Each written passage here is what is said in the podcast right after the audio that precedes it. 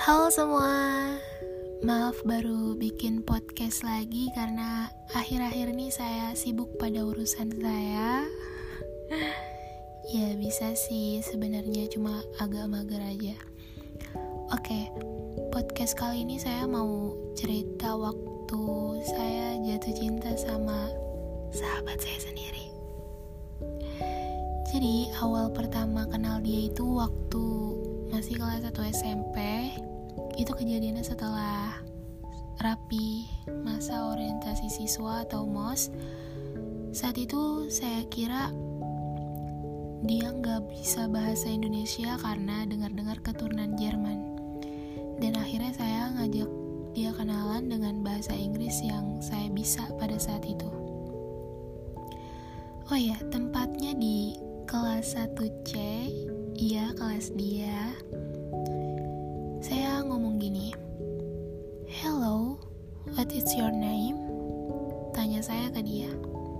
Terus dia kayak nahan ketawa gitu. Dan saya pun diam.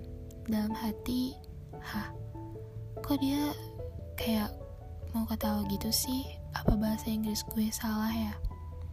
Terus dia bilang gini, nama gue, tet, gue bisa bahasa Indonesia kok, haha asli di situ saya malu banget mana diliatin sama teman sekelasnya oh ya by the way saya sama dia kelasnya itu sampingan. Saya satu B jadi ya deket lah. Dan di situ saya belum ada rasa apa-apa hingga akhirnya saya sama dia memutuskan untuk sahabatan. Semakin saya sering bareng dia saya jadi dikira tuh sama teman-teman saya saya pacaran sama dia gitu karena kan emang ke mana-mana berdua makan nasi juga satu berdua ke kantin bareng nonton bioskop bareng. Sampai waktu ke rumah dia tuh saya udah dikenal lah sama mamanya.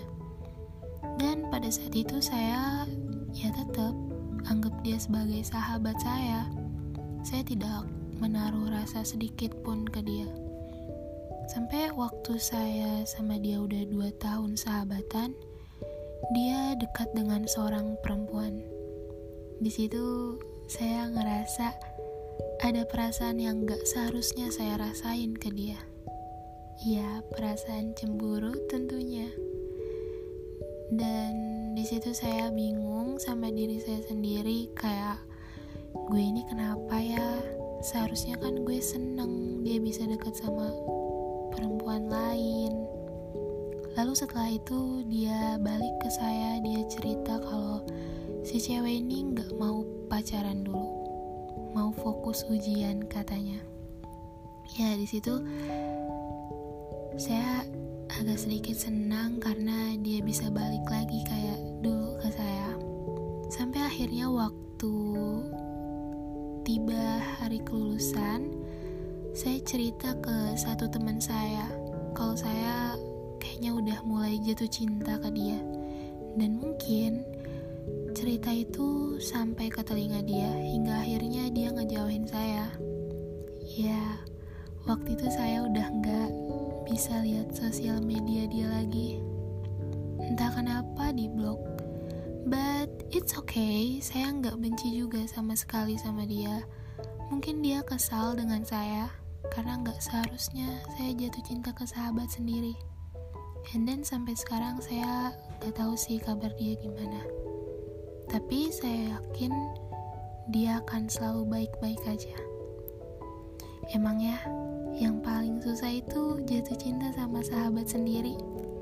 Mau bilang takut dia ngejauh, ditahan juga sesak, jadi serba salah, dan endingnya lebih baik gak usah diungkapin.